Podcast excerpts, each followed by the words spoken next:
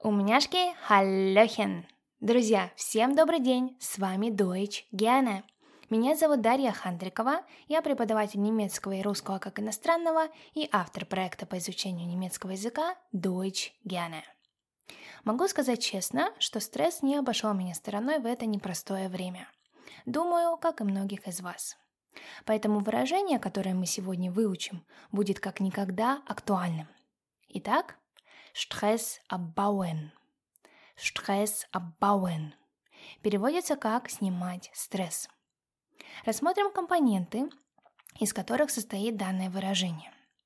Первый компонент – это, собственно, der Stress. Der Stress. Второй компонент – это глагол abbauen. Abbauen. Partizip-2-Form hat abgebaut. Hat abgebaut. Переводится как «снижать», «уменьшать», «ликвидировать». Посмотрим на примерах. Вариант первый. Um den Stress abzubauen, muss man nicht weniger als 8 Stunden pro Tag schlafen.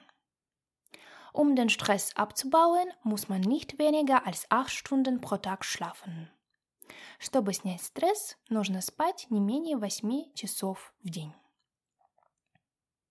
Вариант второй. Er muss sich erholen und den Stress abbauen. Er muss sich erholen und den Stress abbauen. Ему нужно отдохнуть и снять стресс. Вариант третий.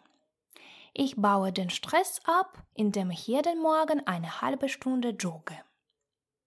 Ich baue den Stress ab, indem ich jeden Morgen eine halbe Stunde jogge. Утренние получасовые пробежки помогают мне снимать стресс.